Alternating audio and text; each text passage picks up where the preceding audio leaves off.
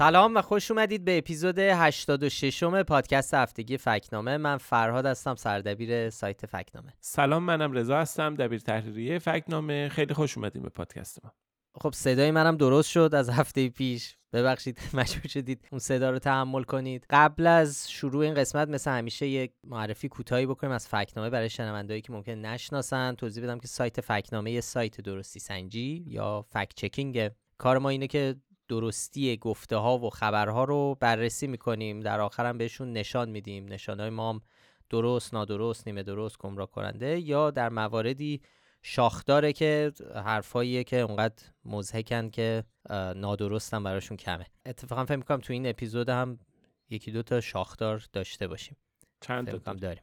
آره داریم. تو این اپیزودم مثل همیشه می‌خوایم فکت چک هایی رو مرور کنیم که هر هفته در سایت فکنامه یا شبکه های اجتماعی منتشر کردیم یا اطلاعات نادرست و خبرهای جعلی که بهشون برخوردیم رو اینجا مختصر براتون تعریف می‌کنیم. اینم مهمه که بگیم ما این پادکست رو هر هفته چهارشنبه شب به وقت ایران ضبط می‌کنیم و جمعه صبح به وقت ایران منتشر می‌کنیم. طبیعیه که بین زمان ضبط تا زمان انتشار و همینطور حالا زمانی که شما دارید گوش می‌دید ممکنه اتفاقات جدیدی بیفته که تو پادکست بهشون اشاره نشده باشه. به خصوص تو این روزا که سرعت انتشار خبرها به خاطر اعتراضهایی که تو ایران داره صورت می‌گیره زیادتر هم شده. خلاصه اینو در نظر داشته باشید. خب بریم سراغ فکچک ها و سوژه‌ای که امروز قرار دربارشون صحبت کنیم. یکی از موضوعاتی که هفته داریم ازش حرف می‌زنیم خبرهای نادرستیه که جمهوری اسلامی درباره نحوه برخورد با معترضان منتشر می‌کنه. نمونه های زیادی هم داره.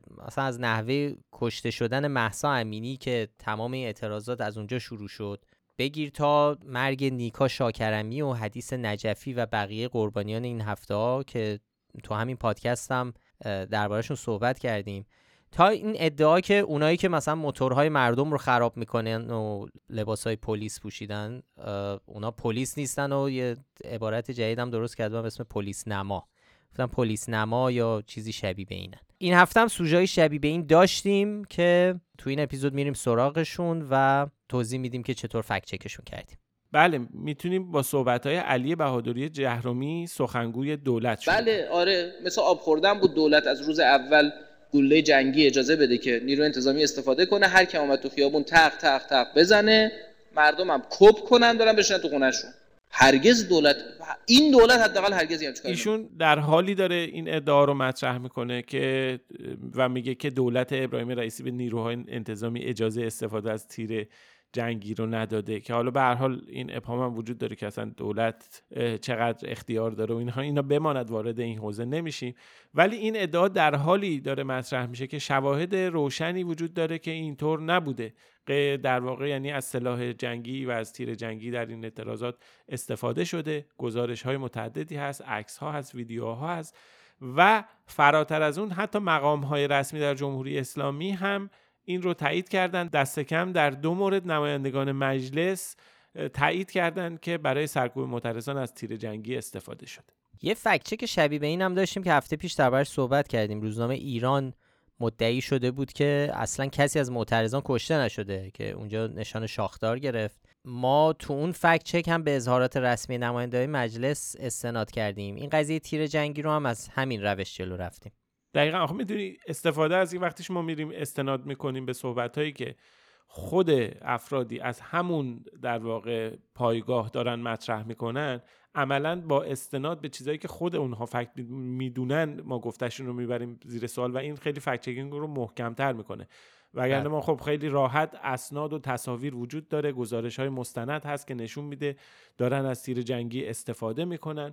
خب اینها را وقتی ما بیایم منتشر بکنیم خب همیشه یک سری هستن بیان بگن که نه اینا گزارشی که دشمنان ما تهیه کردن. نه حالا ما اینجا میگیم که نه این در واقع ما با استناد به چیزهایی که خود شما هم فکت محسوب می‌کنیم با استناد به اونها حرف شما رو میاریم زیر سوال. اشاره کردیم به اظهار نظر نماینده مهابات که تو فکچه که قبلی هم بهش استناد کرده بودیم جلال محمود زاده که تایید کرده بود روزهای چهارم و پنجم آبان ماه توی مهاباد پنج نفر با گلوله جنگی کشته شدن. یکی دیگه هم صحبت های معین الدین سعیدی نماینده چابهار. سوال اینجاست که چرا نحوه مقابله با معترضین در این استان متفاوت است؟ در دیگر نقاط کشور گلوله های مشکی و پلاستیکی و در بلوچستان گلوله جنگی. خب این ویدیو خیلی دیده شد به خصوص که وسط صحبت ها صدای میکروفون نماینده مجلس هم قطع میشه به دستور نایب رئیس مجلس.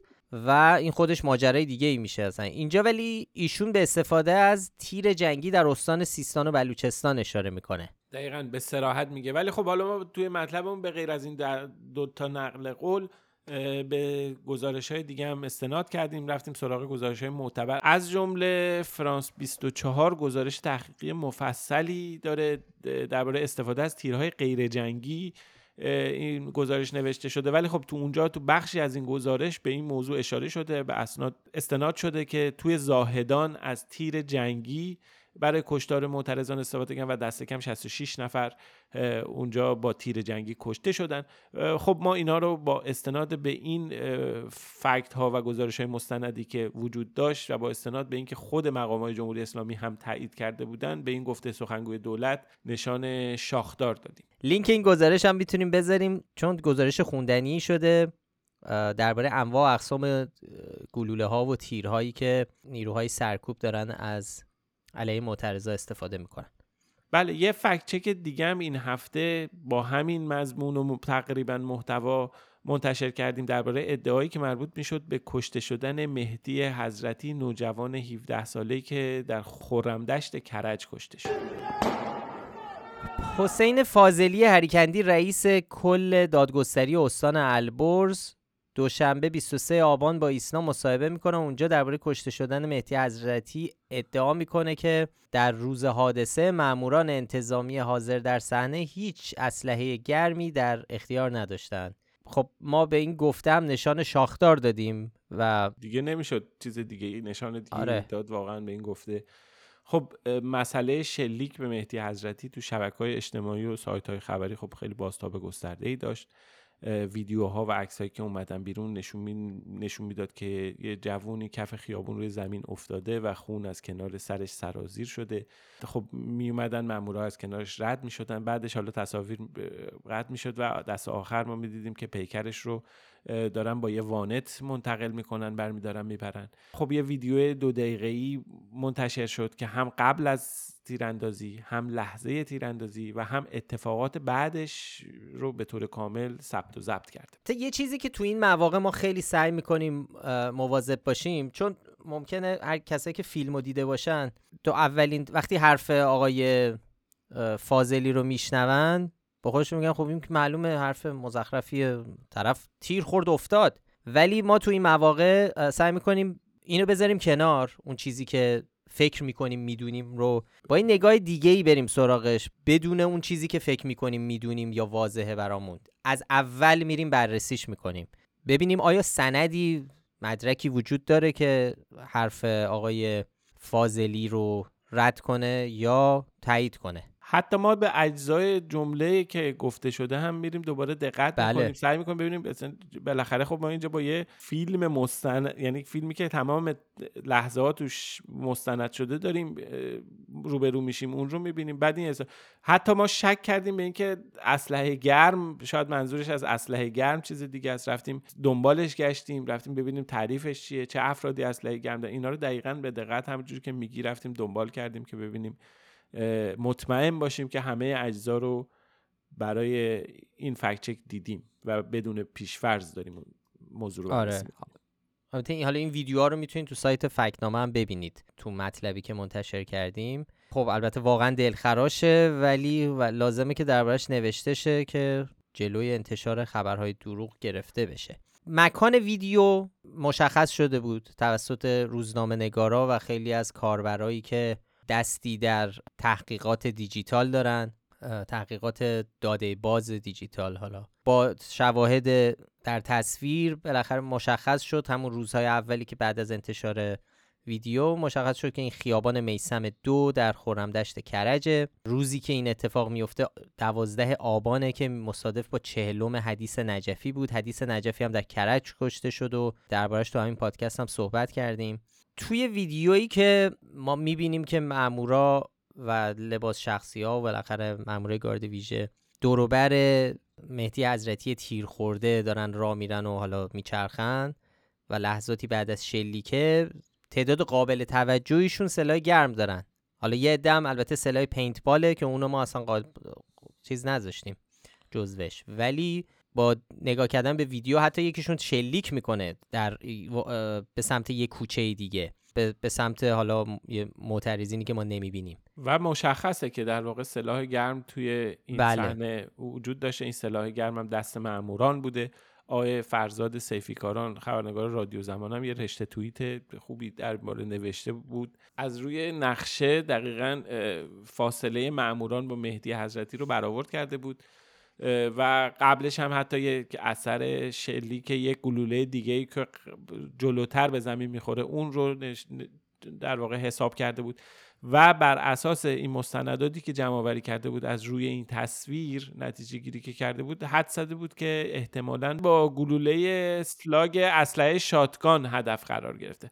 خب ما به این توییت هم در واقع این توییت رو هم اووردیم هم توی مطلب رشته توییت رو اضافه کردیم به عنوان یکی از کارهای تحقیق خوبی که انجام شده هم تو شبکه های اجتماعی بهش استناد کردیم و بر اساس جمعی اطلاعاتی که به دست آوردیم اینا رو جمع کردیم و کنار هم گذاشتیم.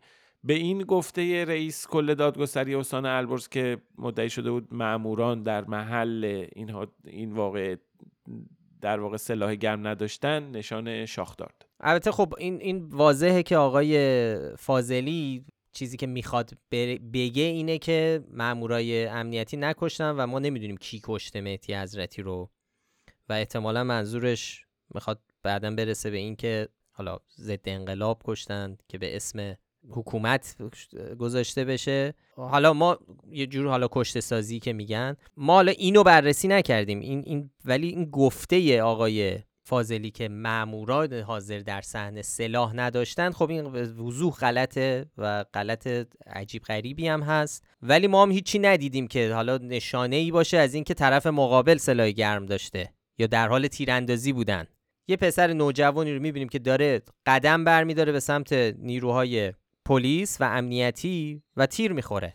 و, و از اون برم ما هیچ تیراندازی دیگه ای نمی‌بینیم و در عوض دست خیلی از اون مامورایی که میان بالای سر مهدی حضرتی تیر خورده سلاح گرم می‌بینیم و این محاسبات فرزادم دقیقا با محاسبات خوبیه. فاصله رو اینا رو در نظر گرفته. اون محاسبات بله. هم تایید می‌کنه. یعنی این نشانه خیلی قویی که نشون میده از همون روبرو در واقع شلیک شده و جان این جوان رو گرفته. خب این هفته یه فکت چک دیگه هم داشتیم. البته فکت چک نشان اینه که نشان داشته باشه نیست. یه گزارش در واقع یه فکت چیتی رفتیم درباره کشته شدن خدانور لوجی وضعیت اینطوری هر هفته باید درباره نحوه کشته شدن چند نفر بنویسیم که خب این نشون میده شرایط در ایران چجوریه و از یه طرف تعداد زیادی افراد کشته میشن از طرف دیگه روایت های موازی و روایت های غیر معتبر از طرف منابع رسمی میاد بیرون. خب که اینجا در مورد خدا نور هم این اتفاق افتاد. خدا نور یکی از کسانی بود که کشته شدنش خیلی بازتاب گسترده ای در رسانه ها داشت. خب روایت قالب و روایتی که منابع محلی و نزدیکانش تایید کردن اینه که خدا نور فردای جمعه خونین زاهدان یعنی روز نهم مهر 1401 برای اعتراض به خیابون میره. اونجا تیر می‌خوره و روز دهم مهر ما توی بیمارستان از دنیا میره. دادستان زاهدان ولی مدعیه که اسم اصلی خدانور صادق کبدانی اگر درست خونده باشم بوده که معروف به یاقی بوده. ادعا می‌کنه خدانور از اتباع افغانستان بوده و و میگه که او حین یک سرقت در درگیری مسلحانه با ماموران کشته شده و ربطی به اعتراضات اینا داشت خب سوالای زیادی درباره این روایتی که دادستان و منابع رسمی دارن میگن وجود داره. و از همه مهمتر این که منابع مقام های رسمی ادعا می‌کنن که توی اون روز اعتراض و درگیری در زاهدان نبوده که اینطور نیست. گزارش هست که نشون میده شنبه و یک شنبه یعنی فردا و پس فردای جمعه خونین در زاهدان اعتراض های وجود داشته و روز جمعش که حالا ده ها نفر تو این شهر کشته شدن ولی درگیری ها روز شنبه و یک شنبه هم ادامه داشته. و البته ایرادهای دیگه هم به این روایت وارده که فراد جان شما یه مقدار دربارش صحبت بکن. یه علت این که خدا نور لوجی مرگش خیلی خبرساز شد یه عکسیه که کسایی که خبرهای ایران رو دنبال می‌کنن احتمال خیلی زیاد دیدن. عکس دردناکیه از یک مرد بلوچ که به یه میله ظاهرا میله پرچم بسته شده به صورت نشسته یک بطری آب دور از دسترسش گذاشتن اونجا که حالت تحقیرآمیزیه و اینا. و خیلی خب بازخوردای زیادی گرفت خیلی عکس دردناکی بود. و این مشخص شده که این فرد در این عکس خدانور لوجهیه که به میله پرچم بسته شده و پاهاش تو سینش جمع شده. ولی چیزی که مهمه اینه که این عکس مال چند ماه قبله فعالان بلوچ و رسانه‌های محلی 80 روز قبل از کشته شدن خدانور درباره این عکس خبر منتشر کردند و با عنوان شکنجه و رفتار غیرقانونی ماموران آگاهی زاهدان با یک متهم بازداشتی بهش پرداختند. سایت هالوش میگه که این عکس رو ابتدا تو حسابهایی که وابسته به ماموران آگاهی زاهدان بوده دیدن و اتفاقا اصلا منابع حکومتی هم اصل این ماجرا رو تایید کردن. چون گفتن که یا ادعا کردن که با ماموران خاطی برخورد شده سر این ماجرا و به حال حالا ما نمی‌دونیم چه برخوردی شده در و در چه سطحی ولی به حال اصل قضیه تایید شده که همچین اتفاقی افتاده و این شخص رو با این وضعیت بستن به میله که هرجور فکر کنیم غیر قانونیه و به هر حال چیزی که مشخصه اینه که این عکس مشهور 80 روز قبل از کشته شدن خدا نور گرفته شده و اگه جایی ادعا میشه که این مربوط به زمان کشته شدن خدا نوره یا نحوه کشته شدن اون خب این حرف درست نیست. هیچ کدوم از فعالان بلوچ هم همچین ادعایی نکردن. نه اتفاقا اولین تصاویری که منتشر شد یعنی اولین اخباری که منتشر شد از کشته شدن خدا نور به زمینه همین عکس منتشر شد و, توضیح هم نوشته بودن که یادتون میاد این عکس رو چند ماه پیش دیدیم که این در واقع این جوان کشته شد توی این درسته. ولی خب این طبیعی بود این تصور برای خیلی پیش اومد اشتباهی بود که فکر کردن این مربوط به لحظاتی قبل از اینکه خدا نور کشته بشه این مربوط به وقایع اخیره که نیست. اما ولی به هر حال تبدیل شده به نمادی از مظلومیت خدا نور و خب الان می‌بینیم که حتی فوتبالیستان بعد یا ورز بعضی ورزشکارام به عنوان مثلا شادی گل به جاش خودشون رو تو اون شبیه اون position ی که خدا نور رو بسته بودن میشینن. بله. اما این وسط اینکه خودمون اتفاقی که 80 روز افتاده چی بوده؟ اینجایی که روایت رسمی با روایت افراد و نزدیکان خدا نور با همدیگه تفاوت زیادی داره. خب دادستان عمومی زاهدان میاد مدعیه که خدا نور در واقع یه سارق مسلح بوده. 16 فقره سرقت مسلح سابقه داشته و توی باندهای سرقت مسلحانه عضویت داشته و اون توی تیر ماه بازداشت میشه. 27 مردادم با قرار وسیقه آزاد میشه. اون صحنه مربوط به زمانی که تازه بازداشت شده بود.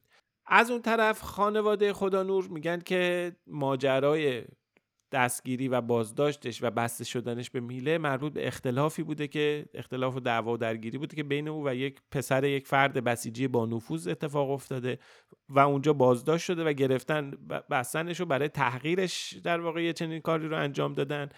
و دست آخرم پول کلانی گرفتن از خانواده و نزدیکان خدا نور تا اون رو آزادش بکن ما اینجا با دو تا روایت طرفیم. بدون هیچ پیشورزی وقتی میایم روایت ها رو کنار هم می‌ذاریم یه مقداری میریم به این سمت که اصلا روایتی که الان دارن تعریف می‌کنه یعنی منابع رسمی اومدن گفتن دادستان اومده دادستان زاهدان گفته خبرگزاری فارس نوشته اینا یه سوراخهایی به اصطلاح داره. ببین اونجا با اطمینان گفته شده که صحبت درباره یک طبعه افغانستانه با سابقه 16 فقره سرقت و اونم سرقت مسلحانه ایجاد و تشکیل و عضویت در یک باند مسلحانه. یه چنین فردی دستگیر شده.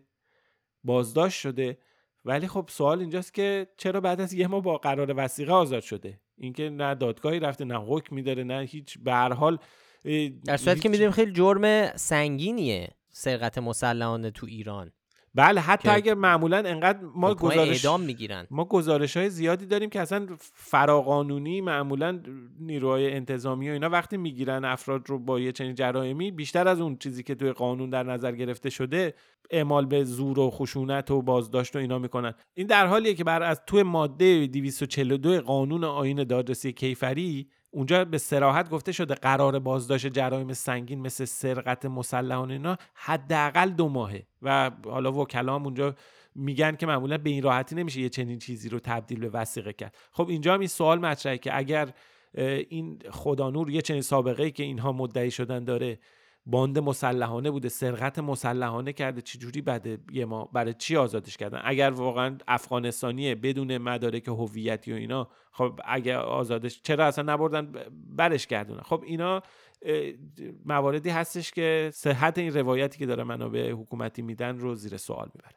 چند تا اب... دو تا ابهام اصلی در در باره این ماجرا. یکی زمان کشته شدن خدا نوره و ارتباطش با اون عکس معروف.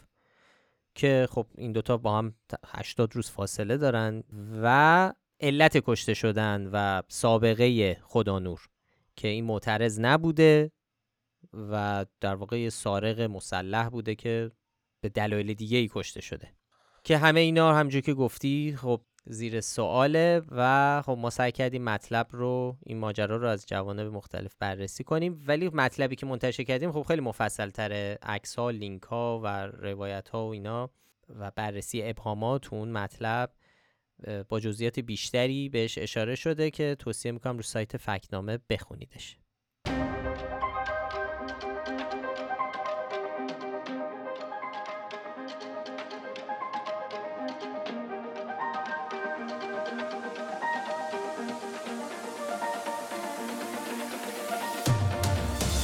یه فکچکی که هفته پیش شروع کردیم و این هفته منتشرش کردیم مربوط می‌شد به راهپیمایی 13 آبان. و ممکن خبراشو دیده باشید. روزنامه ایران ادعا کرده بود که بین 18 تا 20 میلیون نفر در سراسر کشور در این راهپیمایی شرکت کردن. این عدد خب خیلی مهمه به خاطر اینکه این روزها حکومت می‌خواد از هر چیزی استفاده بکنه برای اینکه نشون بده که علیرغم اون چیزی که اعتراضایی که داره در کشور میفته طرفداران زیادی داره و اکثریت مردم سمت حکومت ایستادن. برای همین این موضوع خیلی مهمه براش. اینجور راهپیمایی و اینجور رویدادهای رسمی که شرکت کننده ها بالا باشه. خب اول از هر چیز باید بگیم که 20 میلیون در مقیاس جمعیت ایران عدد خیلی خیلی خیلی بزرگی یعنی معنی 20 میلیون میشه یک نفر از چهار نفر تقریبا. یعنی شما حساب کن اگر این جمله بخواد درست باشه باید این فرض رو شما بپذیرید که از هر چهار ایرانی زن، مرد، پیر، جوون، بچه بالای 65 سال بالای 80 سال از هر چهار نفر باید بپذیرید که یه نفر توی این راهپیمایی شرکت کرد. اما حالا سوال پیش میاد که چند نفر توی این راهپیمایی شرکت کردن؟ یعنی بخوایم به برآورد و تخمینی داشته باشیم. اول از همه باید بگیم که ما نمی‌تونیم برآورد تقریبا تخمین و برآورد جمعیت حاضر در این راهپیمایی با توجه به فکت ها و تصاویر و گزارش های مستندی که هست برای ما دست کم غیر ممکنه ما این رو اولش بگیم که ما نمی‌دونیم چقدر شرکت کردن. اما اینکه آیا می‌تونیم این گفته روزنامه ایران رو فکت چک کنیم؟ بله می‌تونیم فکت چک کنیم. با اطمینان هم می‌تونیم فکت چک کنیم و با اطمینان هم می‌تونیم بهش نشان شاخدار بدیم. به خاطر اینکه ما اگر بیایم ظرف جمعیتی این راهپیمایی یعنی گنجایش مکانی این راهپیمایی رو حساب بکنیم و اون رو با عدد ادعا شده یعنی 18 تا 20 میلیون نفر بسنجیم. اون موقع می‌تونیم با قطعیت بگیم که این عدد چقدر فاصله داره با واقعیت و اصلا نمی‌تونه درست باشه. کاری که ما چند وقت پیش برای گرد همایی بزرگ قدیر انجام دادیم در که در خیابان ولی از سراسرش گفته می‌شد که چقدر آدم شرکت کرده و پیشتر از اون هم چند سال پیش برای تخمین جمعیت شرکت کننده در تشییع جنازه قاسم سلیمانی. بله دقیقا. که هر دو هم در پادکست تو اپیزودهای قبل بهشون پرداختیم. دقیقا. یعنی شما ما میایم محاسبه می‌کنیم گنجایش این ظرف چقدره؟ مثلا می‌بینیم دو لیتر گنجایش داره بعد یکی ادعا می‌کنه من 100 لیتر آب توش ریختم. خب با, با این استدلال رو رد می‌کنیم. خب ما رفتیم برای این کار نمونه گیری کردیم. ده تا شهر رو ده تا شهر بزرگ و پرجمعیت رو در نظر گرفتیم. تهران، مشهد، اصفهان، شیراز، تبریز، کرج، اهواز، قم، کرمانشاه و ارومیه. که حدود سی درصد جمعیت ایران توی این ده تا شهر زندگی می‌کنن. خب بر اساس اطلاعات و اخبار و گزارش هایی که تو رسانه ها منتشر شده بود مسیر و خیابون های راهپیمایی و محل تجمع رو مشخص کردیم و بر اون اساس اومدیم روی با استفاده از ابزار مپ چکینگ حساب کردیم که گنجایش جمعیتی این مکان ها چقدره. و برای این گنجایش جمعیتی هم ما اومدیم تراکم بالا رو در نظر گرفتیم. در واقع هر متر مربع دو نفر فرض کردیم که در اون راهپیمایی و محل تجمع حضور داشته باشند که این خیلی تراکم زیادیه. ما قبلا هم تو مقاله ها اشاره کردیم تراکم دو نفر در متر تقریبا تراکمی که دیگه حرکت کردن بعد از اون خیلی سخت و متوقف میشه. یعنی خیلی تراکم خیلی زیادیه. و اصلا ممکنه کشته بده. بله. یعنی حد اکثر تراکم واقع بینانه که ممکنه یه جمعیتی تو یک ظرف مکانی داشته باشن. بدون اینکه خب. خب دیگه وارد بحران بشه. خب ما با این حساب مثلا در تهران با اعتصاب خیابان طالقانی روبروی سفارت آمریکا و بخشی از اون خیابون مفتح بالا پایین و خیابونه و کوچه و خیابون اطراف که خیلی هاشم حالا واقعا بسته بودن و پارک ماشین اونا رو حساب کردیم گنجایش جمعیتی اجتماع متراکم اونجا 120 هزار نفره. برای بقیه شهرها خب حساب و کتاب کردیم و دست آخر به این عدد رسیدیم که گنجایش و ظرف جمعیت محدوده تعیین شده برای راهپیمایی تو این ده تا شهر پر جمعیت کمتر از یک و سه دهم میلیون نفره. خب حالا اگر بیایم این عدد رو بیایم و تعمین بدیم به بقیه شهرها همین نسبت رو برقرار بدونیم. کلش میشه چیزی جمعیتی در حدود چهار میلیون نفر میشه گنجایش جمعیتی. حالا اینکه چقدر آدم رفتن این گنجایش جمعیتی یعنی ظرف 4 یعنی... میلیون جمع داره. ولی اینکه چقدر رفتن و اینا رو نمیدیم 4 میلیون قطعا این نیستش که 4 میلیون نفر رفتن. داریم میگیم که ظرف جمعیتی چقدر جا داره. یعنی حد اکثر آدمی که ممکن بوده در روز 13 آبان شرکت بکنن در این در شهرهای ایران رو هم که بذاریم یه چیزی حد اکثر. باز دست بالا بگیریم میشه دیگه بیشتر از 4 میلیون نمیشه. به مثال من بزنم. مثلا توی اصفهان اون حوز وسط میدون نقش جهان حالا حوز که خیلی هم بزرگتر از که بگیم حوز ولی بله. اون استخر وسط میدون نقش جهان ما حساب نکردیم. اصلا فرض کردیم اونجا هم پر آدمه. در حالی که حالا به حال عکس و تصاویری هم که منتشر شد خب خیلی هم گزینشی و محدود بود. کمتر تصاویر هوایی می‌دیدیم. توی همون تصاویری هم که بود گله گله آدما معلوم بود متراکم وای نسادن. یعنی پخش و پلا وایساده بودن و معلومه که ما دست بالا حد همین حالا مثال نقش جهان که زدی تو واقعیت عکس ها و فیلم ها رو نگاه بکنیم شاید مثلا نصف میدون آدم وایساده بود نصف دیگه خالیه. ولی ما برای این حتی فرض رو به این گرفتیم که میدون نقش جهان پر بوده و هیچ جای راه رفتنی هم مثلا وجود نداشته. برای همه شهرها همین کار کردیم. اینا اومدن میگن 20 میلیون نفر آدم رفته تو این راهپیمایی شرکت که حالا فارس هم گفته 10 میلیون. ولی یا 20 میلیون نمی‌دونیم چیه یا 10 میلیون نمی‌دونیم چیه یا فضا درکی از زمان و فضا و جا اینکه هر آدم چقدر جا می‌گیره اینا یه, چنین چیزی وجود نداره دیگه. قبلا هم صحبت کردیم. واقعا توی ایران عددا مظلومن. یعنی همینجوری آدما میان و میپرونن. یهو 20 میلیون یهو 10 میلیون. بدون که فکر بکنن. آره. ببینن 20 میلیون خیلی آدمه. 10 میلیون یه میلیون هم خیلی آدمه. واقعا این عددا رو واقعا ما نمی‌دونیم یعنی دلایل متعددی داره. شاید یه وقتی فرصت بشه آدم بره روی این کار بکنه. خیلی موضوع جالب و جذابیه که واقعا چقدر عددا توی ایران مظلوم شدن و چه دلایل جامعه شناختی روان شناختی و اینهایی می‌تونه این پدیده داشته باشه.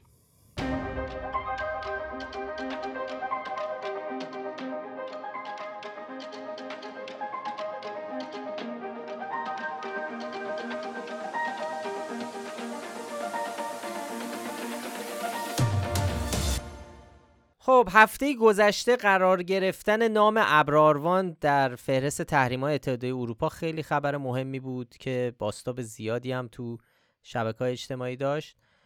نام شرکت ابراروان و نقش و تاثیرش در محدودیت اینترنت تو ایران مدت هاست که مطرحه. ما هم قبلا تو اپیزود 63 که اواخر بهار امسال منتشر شد در این باره حرف زدیم چون یه مقاله مفصلی هم تو سایت منتشر کرده بودیم. که موضوعش نقش و سهم ابراروان در قطع اینترنت بود. حالا دوباره مسئله ابراروان مطرح شده. اول تحقیقات مشترک سه رسانه و مؤسسه تحقیقاتی در آلمان به صورت گزارش های جداگانه منتشر شد و وزارت خارجه آلمان گفت در این مورد داره تحقیق می‌کنه. چند هفته بعدم که اتحادیه اروپا این شرکت رو تحریم کرد. این تحقیقاتی که الان عرض کردم کار مرکز پژوهشی Correctiv که Correctiv سایت Correctiv fact checking هم می‌کنه وبسایت Netzpolitik و روزنامه taz. محور اصلی این گزارش هم فعالیت های ابراروان در آلمان بود که خب بازتاب گسترده ای تو رسانه ها داشت. این موضوع حتی تو یک برنامه تنز تلویزیونی هم مطرح شد که اتفاقا وزیر امور خارجه آلمان هم روی خط اومد و اونجا گفت که سازمان امنیت و وزارت اقتصاد آلمان در حال بررسی موضوع ارتباط ابراروان با شرکت آلمانی سافت کلاود هستند و نقش اونها در محدود کردن اینترنت برای جمهوری اسلامی رو دارن به دقت بررسی می‌کنن. Ja, ich weiß, dass man darauf jetzt vielleicht eigentlich eine lustige Antwort geben sollte, weil wir ja auch in einer entsprechenden Sendung äh, sind, aber die Lage خب آقا رضا جان یه توضیح مختصری میشه به ما بدی که ماجرا از چه قراره؟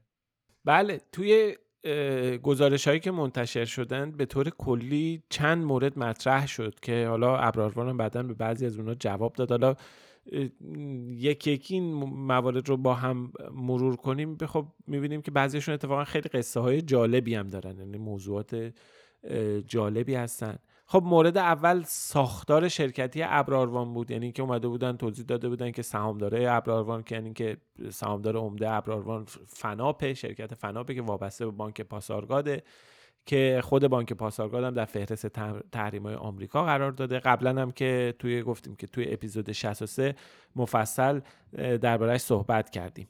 اتفاقا اونجا اشتباه گفتیم که بانک پاسارگاد وابسته به ستاد اجرایی فرمان امامه که بعدا هم اصلاح کردیم و یه فکت چک هم نوشتیم که دست کم رو کاغذ اینطور نیست. خب بله من من اشتباه کرده بودم اشتباه گفتم اونجا که خوشبختانه حالا اصلاحش کردیم. مورد کلامی داشتی نه واقعا اشتباه بود یعنی اینقدر گفته شده بود این موضوع که بانک پاسارگاد مال ستاد اجرایی انقدر زیاد گفته شده بود که خب آره. دوچاره یعنی اشتباه منم بدون بررسی این حرف رو زدم که این همون جزء چیزایی میشه که آدم فکر می‌کنه یه چیزی رو می‌دونه ولی بهش فکر نکرده که از کجا می‌دونه تبدیل شده به فکت برای آدم برای هممون اتفاق بعد خوشبختانه یکی از در واقع مخاطبان فکتنامه تذکر داد. رفتیم گشتیم دیدیم خب سندی درباره این موضوع وجود نداره. اصلاحش. یارو یارو میگه 90 درصد چیزایی که ما می‌دونیم و اگه از از آدم بپرسن از کجا می‌دونی میگی یه یارویی گفته. کمدینه بود. می‌گفت هر فکرشو بکنی اینو از کجا می‌دونی که مثلا فلان فکت؟ اون آقای گفت. مثلا اون آره یکی اون گفت. خودمون که نمیریم پیدا کنیم. به یکی اعتماد می‌کنیم میگیم فکنامه گفت. آره مخصوصا وقتی چیزایی که زیاد و زیاد گفته میشه اینا میره توی ناخودآگاه ما میشینه و اصلا کلا ما باید سعی بکنیم این روحیه نگاه انتقادی رو حالا روحیه نه یعنی در واقع نگاه انتقادی رو تو خودمون تقویت کنیم.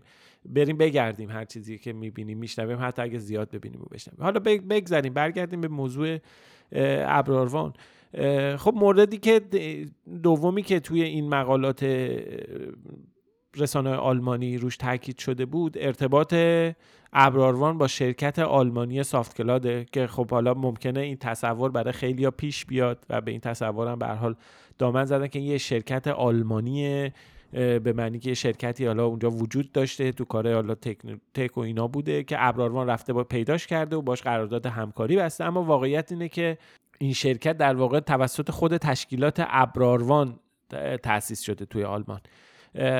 حتی ایمیل همین SoftQloud توی روزهای اول تاسیسش روی دامنه خود ArvanCloud بوده. یعنی بوده.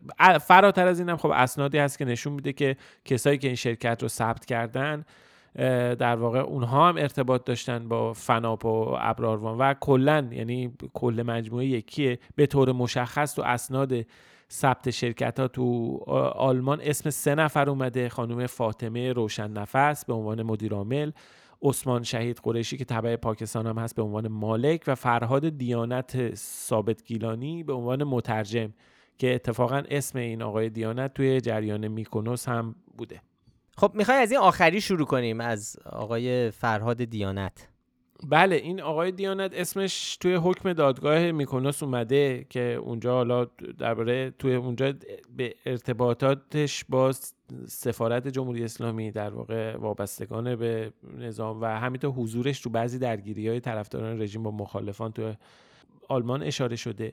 خب بعد از اون ما می‌دونیم که دیانت وارد یه زد و بندهای فوتبالی و اینها میشه که به حال با به طور مشخص زمانی که محمد رضا ساکت مدیر عامل حالا باشگاه سپاهان که بعدا دبیر کل وقت فدراسیون فوتبال هم اون موقع دیانت رو فرستاده بود که با آدیداس قرار داد ببنده برای پیرن تیم ملی تو جام جهانی 2018 روسیه توی سوئیس مقر فیفا و اینا بوده و خیلی در واقع اسمش اومده بازیکن ترانسفر می‌کرد و اینور و حال به حال آدمیه که سابقه داره که اون موقع هم اتفاقا فدراسیون فوتبال گفته بود که این آقا نماینده فروش کارخونه فولاد مبارکه تو آلمان یعنی ارتباطات مشخصی داره. خب این آقای دیانت اسمش به عنوان مترجم در این چیز مطرح شده در این ثبت شرکت SoftQloud ولی خب ظاهرا ابراروانیا گفتن که, که کجای دنیا وقتی شما می‌خوای با یه شرکت قرارداد ببندی میری ببینی دو سال پیش توی دفتر ثبت مترجمش کی بوده و background check ش کنی.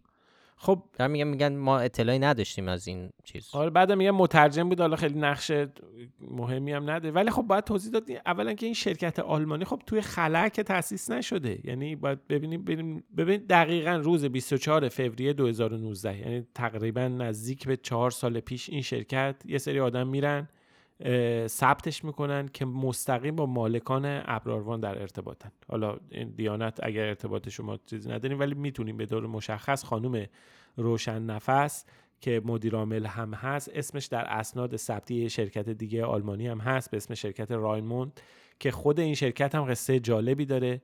مدیر قبلی این شرکت مهدی کشاورز امیریه که خود این آقای کشاورز امیری مدیر این شرکت یعنی منظورم رایمونده.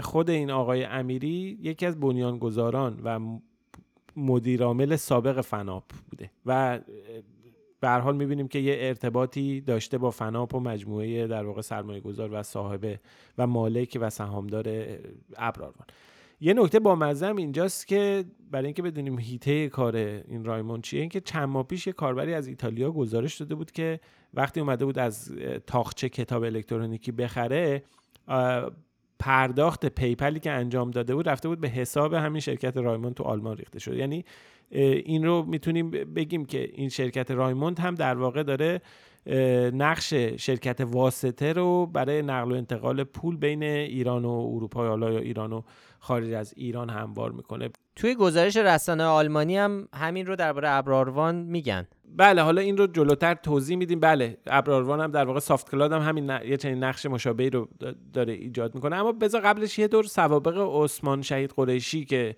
مالک سافت کلاد بوده مرور بکنیم.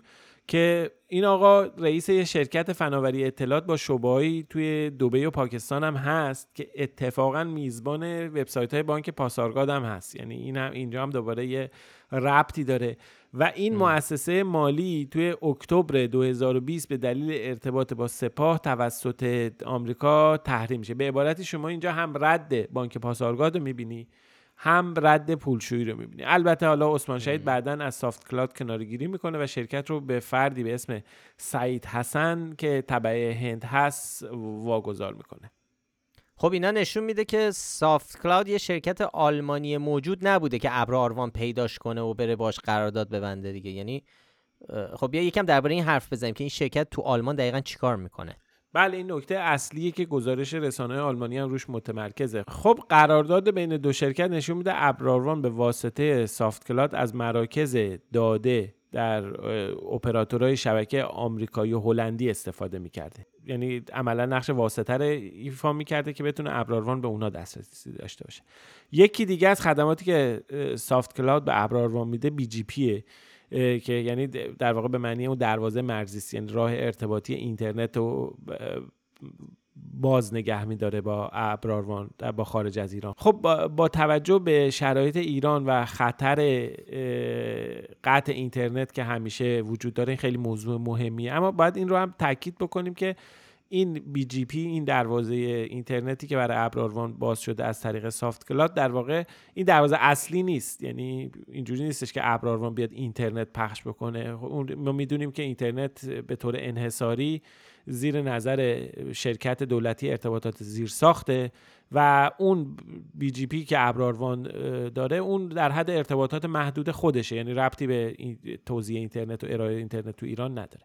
اما مهمترین جنبه همکاری SoftQloud با ابراروان رو شاید بشه اینجوری گفتش که بحث دور زدن تحریم هست. یعنی توی گزارش اومده ابراروان برای خرید همین خدمات ابری از شرکت Stripe که شرکت آمریکایی است از همین SoftQloud توی آلمان استفاده می‌کرد خب می‌دونیم Stripe توی آمریکا مستقره تابع مقررات و تحریم های آمریکاست و قاعدتا نمی‌تونسته مستقیم ارائه بده چیزی رو به ابراروان ولی میاد و به واسطه یعنی SoftQloud از اون Stripe می‌گیره و ابراروان بعدا به عنوان طرف قرارداد از SoftQloud می‌گیره و اینجوری توی گزارش اومده که بعد مدت کوتاهی بعد از اینکه نویسندگان گزارش رسانه آلمانی از استرایپ استعلام می‌کنن خب اون مستقیما اقدام می‌کنه و حساب سافت کلاود رو هم معلق یه چیزی هم که باید بگیم اینه که تو گزارش رسانه های آلمانی به مقاله فکنامه هم درباره ابراروان ارجاع داده شده. اونجایی که بحث ارتباط و نقش این شرکت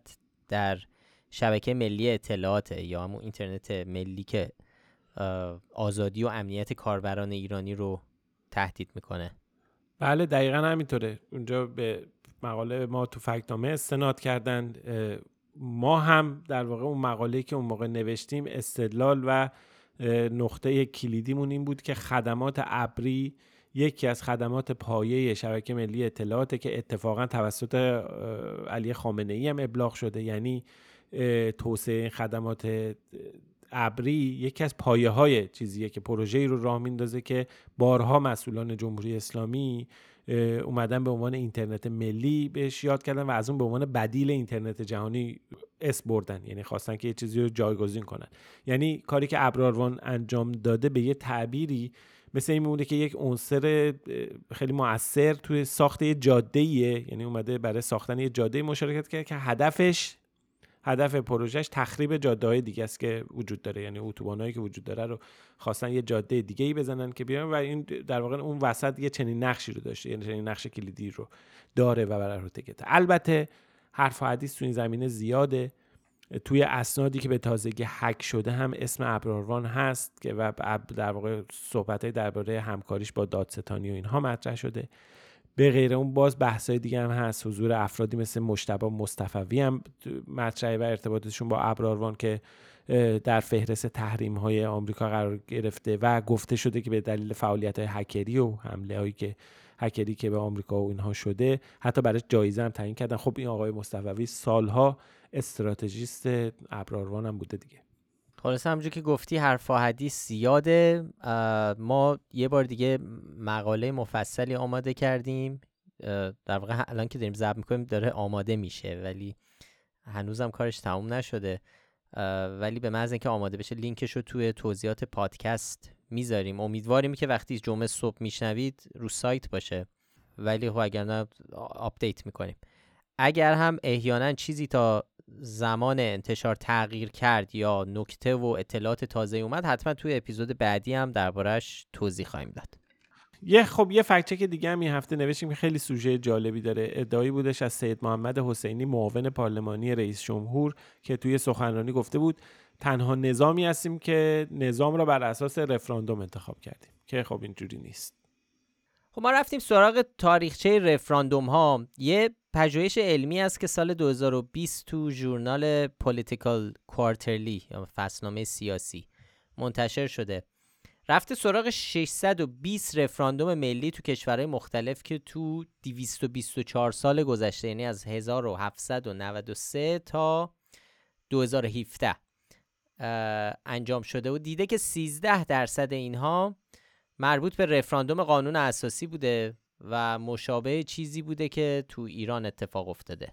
البته باید گفتش که رفراندومی که توی دوازده فروردین سال 1358 اتفاق افتاد یه جورایی خب بی سابقه معمولا رفراندوم ها یعنی استانداردی دارن. توی رفراندوم باید مشخص باشه که چه چیزی قرار مردم رأی بدن؟ یعنی عملا در زمانی رفراندوم جمهوری اساسی جمهوری اسلامی آریا نه برگزار شد که نه قانونی بود نه پیشنویسی نه اصلا جایی کسی تعریف کرده و جمهوری اسلامی یعنی چی؟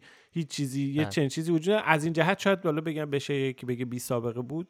یه بحث دیگه است. اما از جهت اینکه جاهای دیگه دنیا نظام حکومتی یعنی موقع تغییر یک نظام حکومتی رفراندوم برگزار شده. این یه واقعیت نمونه های زیادی وجود داره. ما اتفاقا بعضی اومدن کامنت برامون گذاشتن که کو شما دو تا نمونه رو بگو که شبیه ایران باشه. ما داریم روی مقاله مفصل دیگه هم کار می‌کنیم. یه مجموعه از نمونه های متفاوت رو در واقع داریم میاریم و نشون میدیم که در چه جاهایی رفراندوم های برگزار شده که بر اساس اون قانون اساسی عوض شده نظام سیاسی تغییر پیدا کرده و حتی مثلا یه بخشایی از یه کشور جدا شده. یعنی اون که حالا خود نوع حکومت و نظام و همه اینا به کنار اگه ما تمامیت ارزی رو بخشی از نظام بدونیم می‌بینیم که رفراندوم اینجوری برگزار شده. یه جایی سازمان ملل اومده رفراندوم برگزار کرده. یعنی برای تعیین نوع حکومت. یه جایی برای همونجوری که گفتم برای تغییر نظام سیاسی به عنوان مثال مثلا بعضی از کشورهای حوزه دریای کارائیب که در حال حاضر از نظر ساختار نظامشون زیر نظر در واقع در سلسله مراتب پادشاهی بریتانیا هستن اونها میان و رفراندوم برگزار کردن. بازم می‌کنن بحثش هست. خب اینم تغییر نظامه که یهو بیان از نظام سلطنتی عوض بکنن بشن نظام جمهوری. خب اینا هم رفراندوم اینجوری هم وجود داره.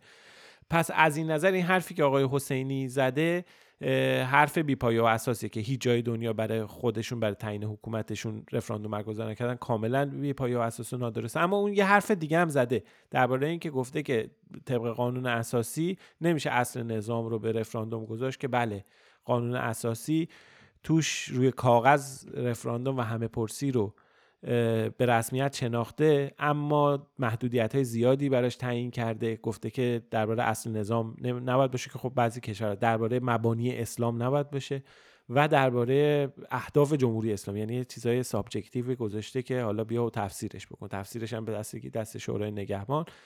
عملا هم سازوکار برگزاری همه پرسی رو جوری تو این قانون طراحی کردن ترتیبات قانون به گونه ایه که امکان برگزاری همه پرسی حتی در موارد جزئی حتی در یه موارد نچندان مهم بدون اینکه رهبر جمهوری اسلامی شخصش تمایل داشته باشه دلش بخواد امکان ناپذیره. یعنی عملا این همه پرسی یه چیز خیلی خیلی محدود روی کاغذه تا اینکه یه چیز واقعی باشه اون همه پرسی که تو قانون اساسی پیش بینی شده. خب یه موضوع دیگه ای که خبرساز شده بود در این هفته ها و اصلا خیلی بین المللی شد و پوشش جهانی گرفت. ماجرای نامه ای بود که نمایندگان مجلس نوشتن و گفته شد بسیاری امضا کردند که توش گفته بودن معترضان باید به اشد مجازات برسن. معترضان اخیر. مجلس تکسیب کرد بعدن و گفت نامه جعلیه. رضا ما این رو هم بررسی کردیم این هفته. اگر میشه اینو هم یه ذره برامون توضیح بده که اصل قضیه چی بوده بالاخره. این این هم خیلی اتفاقا خیلی ماجرای جالبیه چون مجلس در واقع اومده یه نامه دیگه ای رو تکذیب کرده گفته جهلیه در اینجا دو تا نامه وجود داره. یه نامه روز 15 آبان تو جلسه علنی قرائت میشه که هم صدای مذاکرات مجلس هست هم متنش تو خبرگزاری ها رسانه ها منتشر شده. توی اونجا به سراحت گفته شده از مسئولین کشور قوه قضایی خواسته شده. هرچه سریعتر با محاربینی که به حالا مانند داعش با سلاحهای سرد و گرم به جان و مال مردم تعرض کردند برخورد عبرت آموز کرده و حکم الهی را نسبت به محاربین در هر لباس و سنفی و نیز دستور حیات بخش قصاص را اجرا کنند. که جالب به قصاص هم دستور حیات بخشه تا به همگان ثابت شود که جان و مال و امنیت ناموس مردم خط قرمز این نامه نامه منتشر شده و هیچ چیزی وجود نداره. این نامه خیلی واکنش هم داشت. افراد زیادی در داخل و خارج از کشور نسبت به این نامه اومدن واکنش نشون دادن به خاطر اینکه به صورت بالقوه می‌تونه هر کس هر کدوم از بازداشت شده ها رو در بر بگیره بله اینجا درخواست اجرای حکم قصاص شده توش حالا با قید محاربین اینجا گفته که اشد مجازات آره قصاص هر. بستگی داره کی محارب باشه دیگه؟ آره. یعنی هر کی قا- قاضی بگه این محاربه یه سنگم پرت کرده باشه می‌تونه محارب باشه. می‌خوام بگم علت جنجالی شدنش اینه دیگه اینکه نزدیک 15 هزار بازداشتی داشتیم. هر کدوم اینا می‌تونن به صورت بالقوه حکم همچین حکمی بگیرن. بله بعدا ولی هی نماینده اومدن توضیح دادن گفتن ما نگفتیم که همه رو اعدام کنین یا نگفتیم که چیز گفتیم اونایی که محاربن رو اعلام کنین که حالا توجیه جالبیه. اما چند روز بعدترش روز تقریبا قدیمی ترین نسخه که ما پیدا کردیم مال 20 آبانه. یه نامه ای با ادبیات مشابه توی سربرگ مجلس منتشر میشه که توی اون هم همین مز... مضمونش همینه کلماتش فرق می‌کنه. و اونجا هم گفته از قوه قضاییه درخواست می‌کنی برخورد قاطع بکنه با اختشاشگران. و پرونده افراد دستگیر شده و مانع را در زمره پرونده های محاربه دستبندی بکنه و برخورد قاطع و انقلابی. یعنی هیچ فرقی تقریبا محتوای دوتا نامه نداره. اما این نامه رو گفتن که جلیه. اتفاقا نامه هم جلی به نظر می‌رسه که هست چون اونجا تو این لیست اسم نمایندگان اومده لیست شده و این اسما جالبه که بعضیشون یه سه چهار تاشون هم مثلا دیگه الان نماینده نیستن. اسم زاکانی و خاندوزی و وزیر اقتصاد و ساداتی نژاد و اینا هست که الان دیگه نماینده مجلس اومده. و نکته جالب ناشیانه. اسم این 227 نماینده تا الان مجلس منتشر نکرده. خیلی درخواست کردن. بعضی از نماینده ها اومدن گفتن بیاین اسامی رو و هنوز منتشر نکردن. این نامه خیلی باستاب اه، خیلی زیادی داشته و اینو به هر حال هنوز این نکته جالبه که هنوز منتشر نکردن و از زیر بار انتشارش نرفتن. خلاصه این یه و تو خیلی از جای دنیا به اشتباه اه، مثلا تو رسانه غربی به اشتباه این برداشت شده بوده که برای 15 هزار نفر بازداشتی چنین حکمی صادر شده. و خب این یه علت این که خط خبرساز شده بود این بود و موضوع درست این بود که اتفاقا شایان سرداری زاده خبرنگار بی بی سی هم یه رشته توییتی نوشته بود که موضوع رو توضیح بده به انگلیسی. نکته جالبی گفت که ما هم سالهاست داریم میگیم. و اونم این بود که وضعیت و وضعیت خطری که مثلا باز این بازداشت شده ها رو تهدید می‌کنه به کافی جدی است. اصلا احتیاجی به اقراق نیست. این اقراق های این شکلی که 15 هزار نفر قرار اعدام بشن. به ضرر در واقع روند اطلاع رسانی درسته. کما اینکه همین الان هم تقریبا فکر می‌کنم سه نفر حکم اعدام براشون صادر شده. یعنی همین به اندازه کافی بد هست و انواع اقسام ما تو سابقش هم داشتیم دیگه. دادگاه های عجیب غریبی که بعد از وقایع 88 اجرا شد و با اون وضعیت. و حکمایی که خیلی از متهما گرفتن نشون میده که اوضاع به اندازه کافی خراب است و خطر خطر جدی تهدید می‌کنه اینکه 15 هزار نفر در معرض خطر در- اعدام شدن بله. قرار دارن این درسته با توجه به این, این نامه درسته. ولی اینکه حکم گرفتن- آره. ولی حکم گرفتن آره. درست نیست خب یه فکچک دیگر رو هم بگیم و این اپیزود رو تموم بکنیم بسته شدن مرکز اسلامی هامبورگ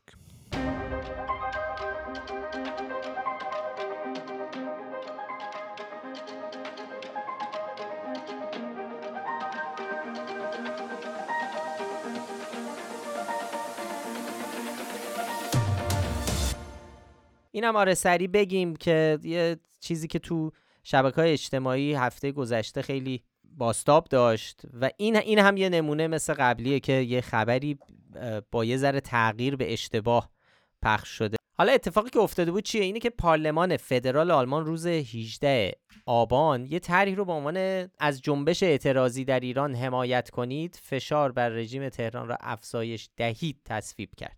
این طرح خب 25 ماده داره. با حمایت سه حزب تشکیل دهنده دولت ائتلافی آلمان یعنی احزاب سوسیال دموکرات، سبزها و دموکرات آزاد به تصویب رسید و خب هدفش هم افزایش فشارها رو جمهوری اسلامی بود. ولی حالا درباره مرکز اسلامی هامبورگ چی چی گفته شده؟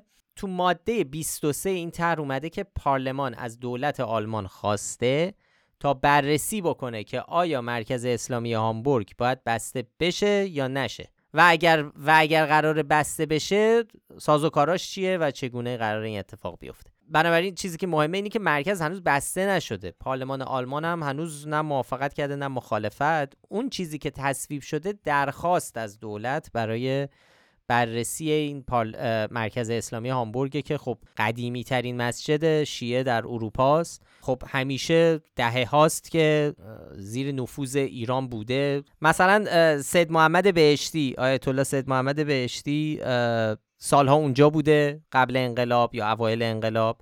محمد خاتمی اونجا بوده یه مدت. به حال آخوندهای زیادی اونجا بودن. آخوند اونجا زیاد بوده. همیشه جزو جاهایی بوده که بالاخره جمهوری اسلامی نقش زیادی داشته تو گردوندنش. حالا اصلا یکی از چیزایی که باید دادگاه ها یا دولت آلمان بهش برسه اینه که واقعا آیا اینجا این مرکزیه که توسط جمهوری اسلامی اداره میشه یا نقشی داره در نفوذ جمهوری اسلامی ایران در اروپا یا یعنی هنوز تعطیلیش تصویب نشده بررسی و در واقع امکان زنی و چیزش. خلاصه این این اینم جزء ریزکاریایی که خب می‌تونم شاید بعضیا اینو گوش بدن بگن ها حالا چقدر شما هم حساسین. ولی خب ما به این چیزا حساسیم و کار ما مثلا همینه. خیلی خب این از اپیزود 86 م آقا رضا. بله. خیلی ممنون. ممنون از شما و ممنون از همه شنونده ها که پادکست رو گوش میدن. خواهش می‌کنم اگر پیشنهادی به ذهنتون رسید نظری درباره کار ما داشتید در Castbox تلگرام اینستاگرام توییتر و هر جایی که می‌تونستین کامنت برامون بذارید نظراتتون رو بگید. این هفته دیگه فرصت نشد نظرات بخونیم. سعی می‌کنیم دوباره هفته دیگه انشالله یه زمانی رو براش بذاریم. خیلی خوشحال میشیم که این پادکست رو به بقیه هم معرفی کنید. برای پیدا کردن ما کافیه اسم فکتنامه رو به فارسی یا انگلیسی در اپ های پادکست جستجو کنید. ما هم هر هفته لینک مطالبی رو که تو هر اپیزود بهشون اشاره کردیم رو در بخش توضیحات پادکست می‌ذاریم که راحت دسترسی داشته باشید بهشون. تهیه کننده پادکست فکتنامه افشین صدریه و هیلا نیکو هم کاورها رو برامون طراحی می‌کنه چون مدیر هنری پادکست. آدرس سایت ما هم هست فکتنامه dot com. خیلی زیاد. مواظب خودتون باشید و تا هفته دیگه خدا حافظ مراقب خودتون باشید. خدا نگهدار.